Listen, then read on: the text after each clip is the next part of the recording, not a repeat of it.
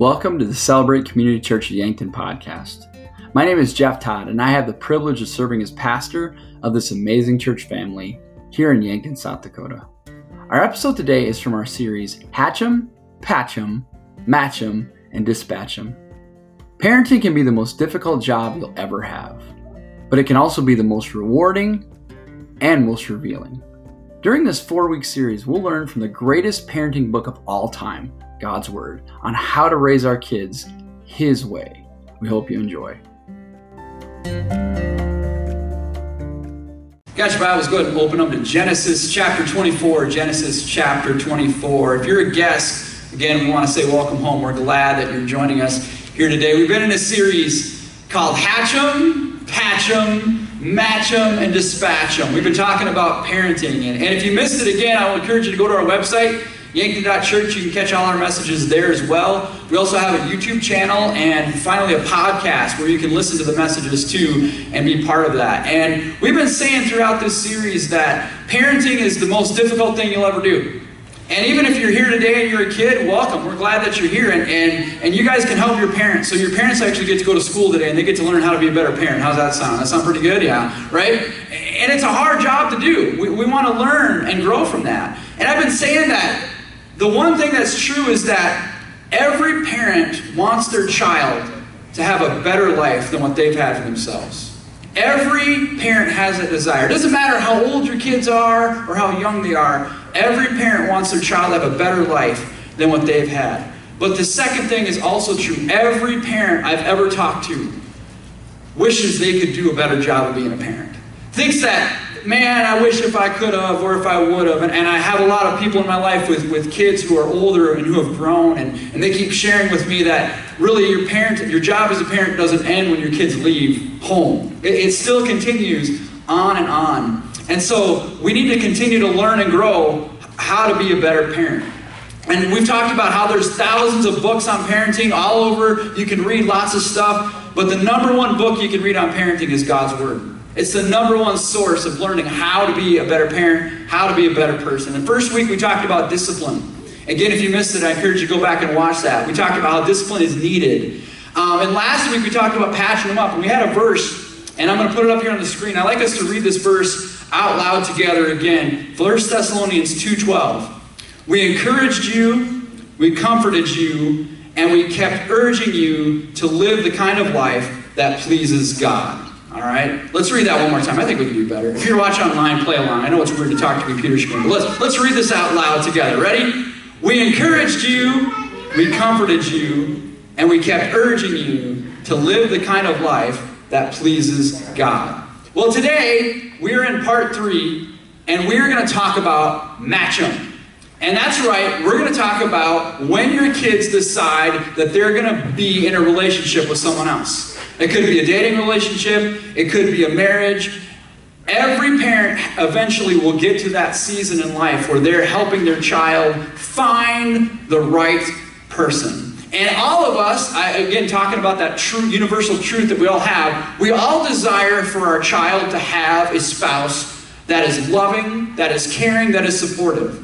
Again, I've never met a parent who said, I hope my child just marries a loser. I, I really hope I really hope they find somebody who's just terrible with money, who doesn't really care about them. And I never met that before. And, and if we're being honest too, a lot of times with, with our kids, if we wanted to be honest, we'd like to go back to arranged marriages.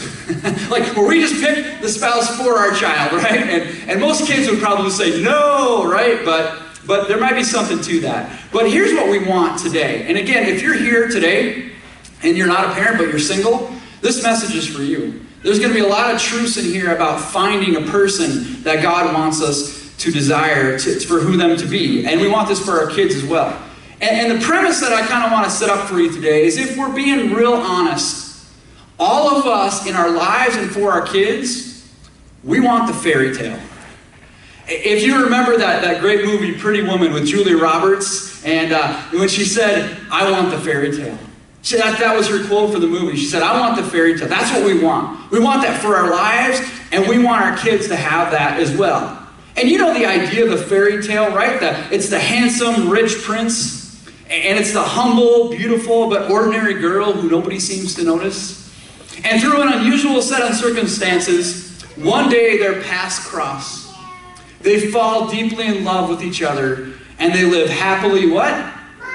Happily ever after. That's the formula for every fairy tale that we've ever known. And, and church, I just want to say this there's a reason for that. There's a reason why we do that. There's a reason why Disney has made billions of dollars making the same movie over and over and over and over again because we want the fairy tale. That's what we want in our lives. And that's especially what we want in the lives of our kids. So today, what if I told you that the fairy tale was possible? Now, you might be thinking, oh, Pastor, no, I, I just want us to play this out for a second. What if it was possible to find the person that was meant for you and that you could live happily ever after together with them? And I would contend it's not only possible, it's absolutely possible for your life and for the life of your kids. And we're going to walk through that today. But before we do that, I need to kind of tweak the, the, the fairy tale just a little bit. Because I think in our mindset, we, we have an idea, and I think it's good. I think it's kind of how God designed us. We want to have that one person in our lives.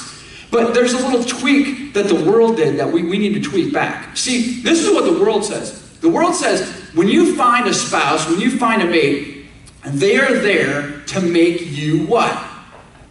Happy, right? There, but I want to be, we even said that, right? We want to live what? Happily ever after. And we think that that's our desire, is that a spouse is to make us happy. Or we think this person is here for my pleasure. And that's not true. That's not even biblical. See, God wants you to be happy. God has a desire for you to be happy. But can I help you with something? Your happiness is not God's number one priority. I'm going to say that again so you can make sure that I understand. Your happiness or the happiness of your child is not God's number one priority. God's number one priority is for us to be holy. God wants us to be holy. See, God brings two people together, and, and, I can show you this in Scripture where God says, I created man and woman to be together. So that fairy tale is actually true. But God doesn't bring two people together for their pleasure. And God brings two people together for His purposes. God doesn't bring two people together for their pleasure.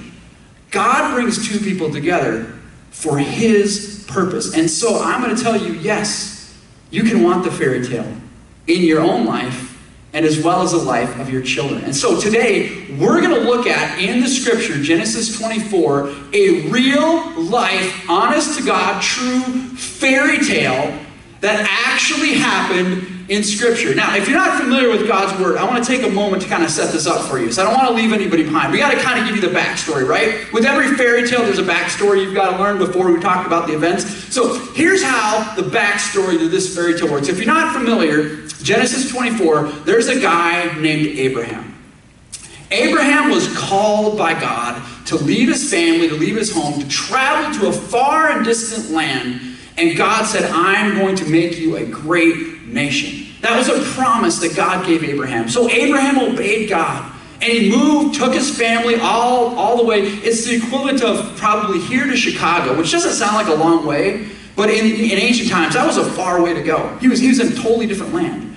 And God blessed Abraham. He became very wealthy and became very prominent in that area. But there was a problem. Abraham didn't have a son. Abraham didn't have any children. And so if Abraham were to die, all of that wealth and all that promise that God made would not come to fruition. And Abraham at this point was a very old man, and his wife was old as well. And God came to Abraham and he said, I'm going to fulfill my promise. Church, we serve a God who fulfills promises. Amen? And so God sent a son named Isaac, and through a miracle, Isaac was born. And Isaac had grown up, and Isaac, Abraham had done the things that we talked about before. You know, he hatched them, he patched them, and now Abraham was at the point where he was going to match Isaac. He was going to help Isaac find a spouse. So here you have Isaac. And if you want to think about it this way, Isaac was pretty well to do at this point. Think about this. When Abraham died, Isaac inherited everything. So, in a sense, Isaac is a prince. He, he has a lot of wealth, he has a lot of power, he has a lot of prestige. This is kind of a good catch. Can I just say it that way, ladies? Okay? This is a guy that you want your, your daughter to come find, right? This is Isaac. And so Abraham sent one of his servants, and he said, You know what? I want to find a spouse for my Isaac. And, and I want your help with this. If you can think about it this way, you can think of it as this is, guy is going to be Isaac's wingman. Okay? Think about it in that term, right? I'm going to go out, we're going to help Isaac find a spouse. And so we're going to pick up the story in Genesis 24. But before I show you this verse, and you might want to write this down, I, I want to help you as we go through the story to kind of unpack what I'm talking about here. There's really four very important steps to living out the fairy tale. Okay, and I'm going to give you the first one, and then we're going to talk about scripture. Here's the first one we need to prepare. If you want to live out the fairy tale in your life or for your kids' life, we need to be prepared. Genesis 24, and I'm going to read in the start in the seventh verse. The Lord, the God of heaven, this is Abraham talking. The Lord, the God of heaven, who brought me out of my father's household and my native land, and who spoke to me and promised me on oath, saying, To your offspring I will give this land. He will send his angel before you so that you can get a wife.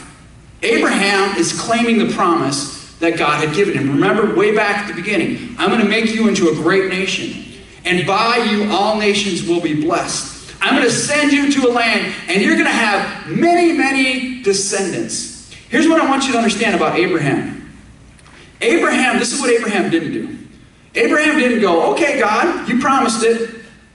Now bring it. Okay. Here we go, God. I'm waiting. No, no, no. And that's a lot of times what we do, right? We wait for God to do something. Abraham didn't do that. Abraham was prepared. Abraham was preparing Isaac all the way through to find a mate. See, a lot of times we want God supernatural, right? God, just supernaturally bring me a spouse or bring my child a spouse, right? God, just bring that supernaturally. Here's what I would contend, and more often than not, I see this in Scripture. God takes his super, he puts it with my natural, and that's where we make the supernatural. Abraham says, I'm going to prepare and I'm going to find a mate for my child. So, the question I want to ask you today, parents, what are you doing to prepare your kids today for their spouse? And can I give you the biggest way that you can do that? How do you treat your spouse? Because here's the thing how you treat your spouse or your child's other parent will determine how they will treat their spouse. Dads, the way that you talk to your kids' as mom is the way your sons will talk to their wife. Are you okay with that? Dads, the way you treat your kids as moms will show your daughters how a man should treat a woman. How's he doing with that, church? Now, ladies, moms, how you treat your kids' father will determine who they look for. It's showing your, your sons how a dad should look, what it should look like, and it shows your little girls how a man should treat you. How are we doing with that, church? How you act, how you talk, everything you say is always giving you a message. We talked about this before. Our kids are always watching. And very rarely do they listen to our words, but they always watch our actions. And if we say, I'm going to value, you should value your spouse, are you doing that, church? What can you do to prepare? Look at what Abraham does. Verse 3. He says to the servant, I want you to swear by the Lord, the God of heaven. This is huge. This language here couldn't be more emphatic. I want you to swear by the Lord, the God of heaven and earth, that you will not get a wife for my son from the daughters of the Canaanites among whom I'm living. Now, I want to pause there for a second. This is absolutely nothing to do with race. I'm going to say that again. This has absolutely nothing to do with race. Abraham is living in a foreign land. It's not, well, I can't get one of these. I need to go get one of mine. That's not what he's saying. This is everything to do with belief. What, what Abraham is saying here is, is we serve the living God. We serve a holy and righteous God. And if I'm gonna, if I want my son to find a spouse, I want him to find a spouse who shares the same beliefs and the same holy God that we do as well. Because again, God's desire is not for your happiness, his desire is for your holiness. Paul talks about this in 2 Corinthians chapter 6, verse 14. Do not be yoked together with unbelievers. For what do righteousness and wickedness have in common? Or what fellowship can light have with darkness? Family, if you want to have, if, if you want your child to find a spouse who loves Jesus, are you loving Jesus? And it's not about like finding someone who's good enough for them. Please don't hear that. Please hear that. It's not about are you good enough for my child. That's not what I'm saying. What I'm saying is, is if you want your child to find someone who loves Jesus, are you loving Jesus? How are you showing that out? How are you living it today? Is Sunday morning optional in your family? Is Sunday morning, as long as I don't have anything else better going on, I guess we'll come to church? That's what you're teaching your kids about finding a spouse. How about this? Is, is reading God's word in your, in your house a common occurrence or is it rare? Do you open God's word together as a family and read it? Or do your kids see you reading that? Because if you want your kids to find a godly spouse, and I've heard this so many times, parents have said to me, I want my son or daughter to find a godly spouse. Are you living that out in your own life? What about uh, serving at church, like we talked about? Do you want you want your child to find a spouse that's that's loving, that's caring, that's giving? Are you doing those things? What are you doing today to prepare your children for the spouse that they're going to have tomorrow? And this is a constant battle that we all have to be in. And again, no matter how old your kids are, you can start today. You can help show them what that means to be prepared. Here's the second step for the fairy tale we need to pray. Look at what uh, the servant leaves Abram. He travels off to this back, this, this land. And as he's traveling, verse 12, this is what the servant prayed. Look into this, these words. Then he prayed, Lord, God of my master Abraham, Make me successful today and show kindness to my master Abraham. God loves your kids more than anyone else ever will. We've talked about that. We've said that God loves your kids even more than we do. So if that's the case, if God loves your kids more than we ever will, don't you think we should invite him in the conversation? Don't you think we should say, God, help my mate find a spouse? Because again, God's desire is for your child to be holy. God wants to bring someone to your spouse, not for their pleasure, but for his purpose. So I want to ask you a question Are you praying for your child's spouse? If you have adult kids and they're married, you should be praying for them. If your kids are little and you're like, I don't think I should be praying for my child's spouse because they're only five years old, I would challenge that. Start praying today for your child's spouse. Who will that person be? And I want, to, I want you to be specific. Listen to what I'm going to say. You might want to write this down. Don't pray for a spouse for your child, pray for their spouse. Be specific. Even if your child is young right now, specifically pray about that. And I want to show you, look at how specific this servant's prayer is. Verse 13. This is he pray, praying to God. He says, See, I am standing by the spring, and the daughters of the townspeople are coming out to draw water. May it be that when I say to a young woman, Let down your jar that I may have a drink, and she says, Drink, and I'll water your camels too, let her be the one you have chosen for your servant Isaac. By this I will know that you have shown kindness to my master. Think of how specific that prayer is. I want to find someone who's going to come out, who's going to help, who's going to not only offer me water, serve my camels too. Be specific with your prayers. How specific are your prayers for your child's spouse? Do you just pray, well, I hope they love Jesus? Okay. How about this? Do you pray that they will honor their parents? Because guess what? If, whether you haven't found this out or not, your in laws are going to be part of your family, whether you like it or not. Now, my in laws, um, they watch online every week. Hi, guys, I love you. You guys are perfect and you've never done anything wrong, and I love you so much. But I'm just saying, I've heard that some in laws can be a challenge, okay? I'm just, I'm just throwing it out there. Are you praying that your kid's spouse will honor their parents? Are you praying that they will serve God?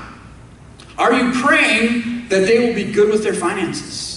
Are you praying that they would be kind? Are you praying they would be compassionate?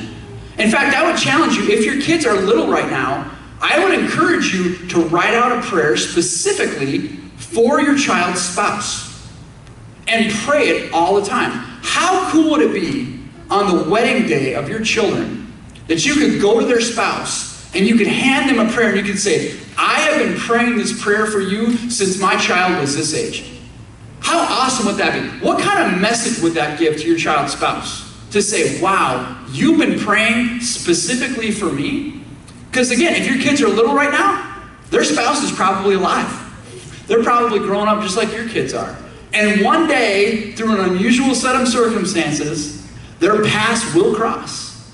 And at that moment, how much you have prayed for them will determine the success or failure of their marriage. I can guarantee it because I've seen it over and over and over again.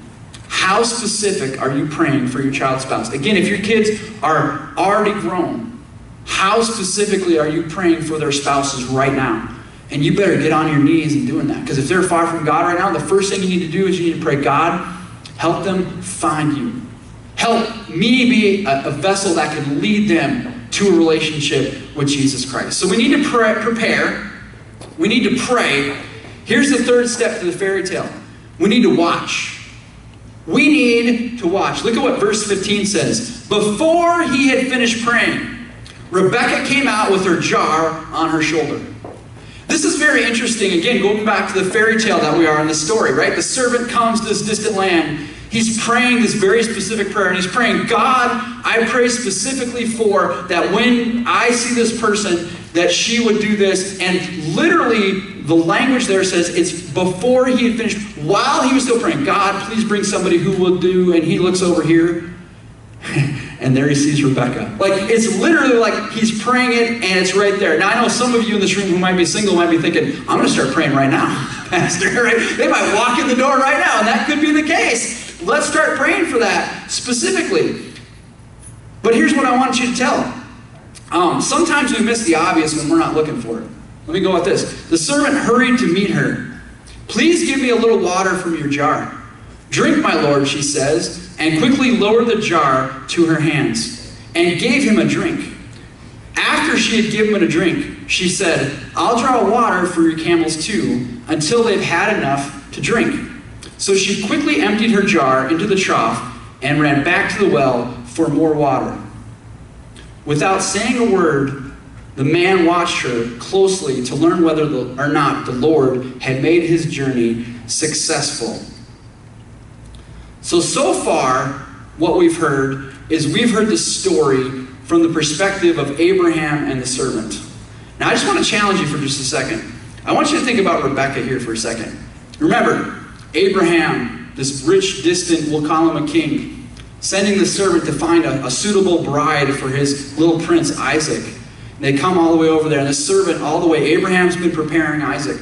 The servant's been preparing and praying for this person specifically. They come to this place. Now, I want you to think about it from Rebecca's standpoint. We're going to shift the storyline to Rebecca. And we don't know a lot about Rebecca up until this point, but here's something I want you to think about. Let's play this out in your mind. I guarantee you, Rebecca didn't get up that morning and, and God didn't say to Rebecca, go down to the well and give this guy a drink and drink his camels too. And if you do this, this beautiful, handsome prince will come and sweep you off your feet and take you back to a land and make you a princess and you'll live happily ever after. I guarantee you God didn't say that to Rebecca. You know why? Because Scripture doesn't say that. And here's what I want you to understand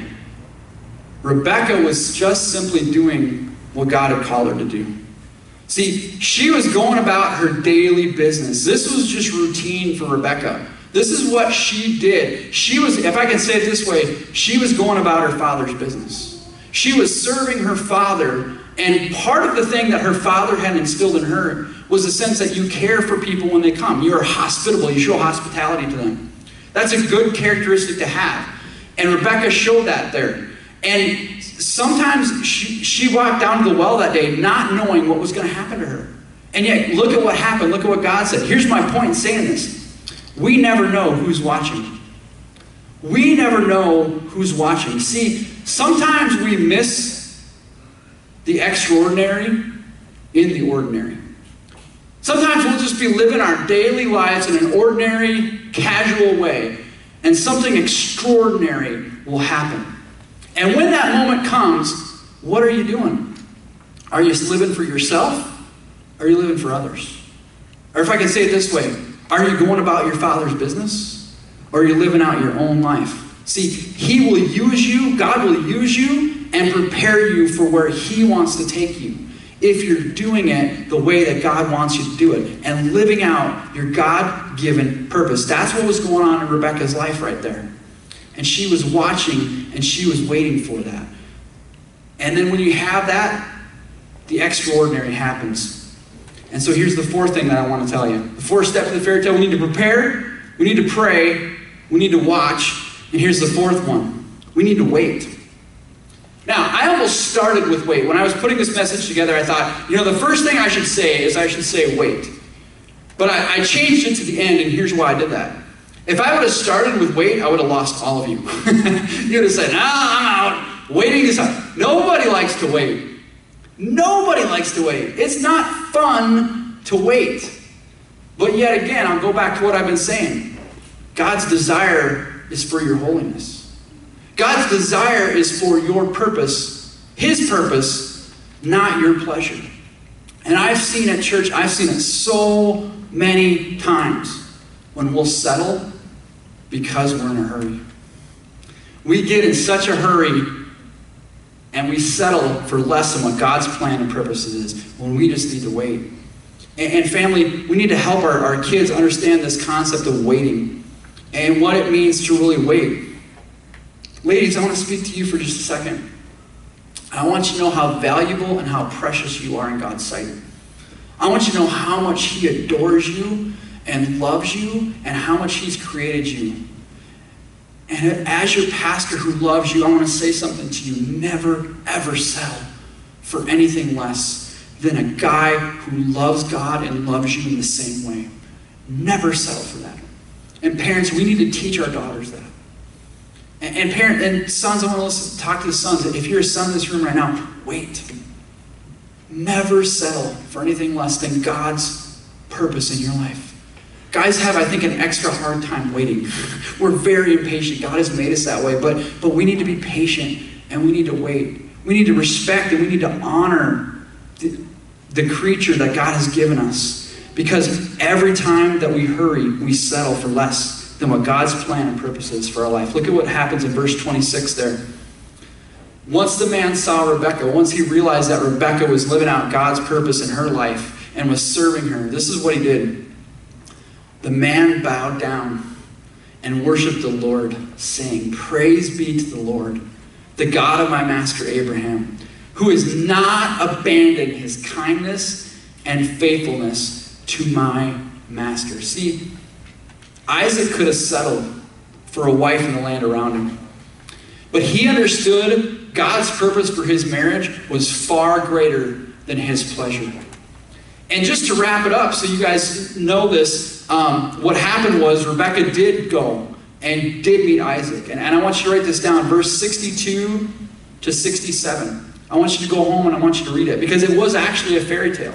And, and we know back in the those days, a lot of marriages were arranged, and, and one could technically classify this as an arranged marriage. But if you read the text and you understand the language, it actually says that Isaac and Rebekah were actually in love. That was a rare thing in those days. And for God to actually put that in His Word, we understand that this was actually a very special, very unique relationship. But it wasn't just for Isaac and Rebekah. It wasn't just for their pleasure. It was for what? God's purpose. God has a greater purpose for your life than just your pleasure. Now, did Isaac and Rebekah live happily ever after? In a sense. Now, if you know the rest of the story, their life kind of got crazy after they had kids, right? But, but what happened was, just to kind of fast forward to the end so you guys can see what happened, they had a son. His son was named Jacob. And Jacob had 12 sons that became what's called the nation of Israel. And you may have heard of one of them named Joseph who went down to Egypt, became a servant, saved his family. His family stayed there with him for 400 years. Eventually, they became slaves in Egypt, and then God sent a guy named Moses to come. And he rescued this family, this nation of Israel from Egypt, brought them into the promised land where Abraham had promised. They set it up there. They had the lines of kings. King David came from this relationship. They had the whole nation of Israel that came out of that. And eventually, to really fast forward, Jesus Christ himself is a descendant of this relationship between Isaac and Rebekah so many thousands of years later. What's my point saying all that? God's plan for redeeming the entire world, for impacting your and I's lives, involved a faithful, praying parent named Abraham. His plan and his purpose for our salvation involved an ordinary girl who nobody noticed, who just day after day went about her father's business. And it involved a handsome young prince who waited and didn't settle for less and stood up for God's purpose and plan. And then, of course, who can forget the wingman, right? The servant who actually went out and did that. What's that look like in your life, church? What if I told you the fairy tale was possible? And although, as I said, God's main point is not your happiness, God wants you to be happy. God has a desire for you to have pleasure, but it's not his number one goal. He wants you to live out his purposes. What are you doing today to prepare your kids for their spouse? How are you treating their dad? How are you treating their mom? How are you living your life? Are you showing them how to live God's way? How specifically are you praying for your spouse or for your child's spouse, no matter what age they are? And one of the things I said is about prayer is that sometimes we think prayer is this wish, right? We throw a coin into a wishing well and we, we just wish that God would make that happen. Do you understand that when we pray, we're talking to the living God, the all powerful creator of all the universe, who can do all things and can see all things. Never underestimate the power of a praying parent. And we need to be watching. We need to be watching for our kids. We need to be watching things. When you see things in your kid's life that are character issues, we need to address them. Because one day that's going to carry over into a spouse relationship. And we need to hold our kids accountable for that. We need to be watching out for that and looking for the ordinary. Because a lot of times we will miss the extraordinary if we don't take care of the ordinary first. And we need to wait. Church, I know it's hard. I know we want to take that immediate gratification, take what's right in front of us right away. It's so much simpler. Sometimes it feels easier. But God's purpose will never fail. Abraham had to wait for Isaac. Isaac had to wait for Rebekah. And it was totally worth it. And I can see them in heaven right now saying, It's so worth it. I'm so glad I waited because think of all the things that came out of this relationship, which eventually became to Jesus, which eventually became the salvation that we can experience here today. God, I thank you so much for who you are. I thank you for all the things that you've done in our lives. And I think back on Isaac and Rebekah. God, I think back on the praying parent of Jacob, our Abraham, how he prayed every day for his son Isaac. And for many years, he didn't even know if he was going to have a son. And yet you blessed him with that. And God, I Thank you for how Abraham lived his life to prepare Isaac for what you had for him, for his for your purposes, for the nation that you were going to raise up. God, I thank you for that faithful servant who was watching, who was looking for the extraordinary and the ordinary. And I thank you for the faithfulness of Rebekah going about her father's business watching every day, knowing that her God loved her and that you had big plans for her life. God, I guarantee you she had no clue the plans that you had for her life and how amazing and how thousands of years later some people will be talking about her. And here she is. God, I pray that for every one of our kids. I pray that every one of our kids would understand how much you love them and how much your purposes are so much greater than whatever they would want for their pleasures. Give us the wisdom to guide. Give us the faithfulness to pray. Give us the diligence to watch. And give us the patience to wait. and never settle in any way, shape, or form. We thank you and we praise you. And we ask all these things in the matchless name of Jesus Christ our Lord. Amen. Thanks so much for joining us today. If you'd like to grow more in your faith, check out one of our life groups that meets throughout the week. For a list of days and times, please visit our website at yankton.church. You can also check us out on Facebook and YouTube at Celebrate Yankton.